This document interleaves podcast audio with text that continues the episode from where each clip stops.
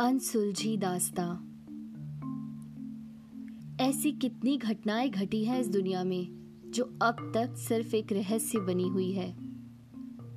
कई conspiracy theories है, जो हमें सोचने पे मजबूर करती है कि जो दिखता है, वो सच है या कोई षड्यंत्र।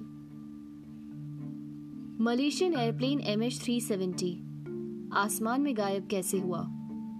आखिर क्या है बरमुडा ट्रायंगल का सच? क्या सच में हिमालय में यूएफओ आते हैं?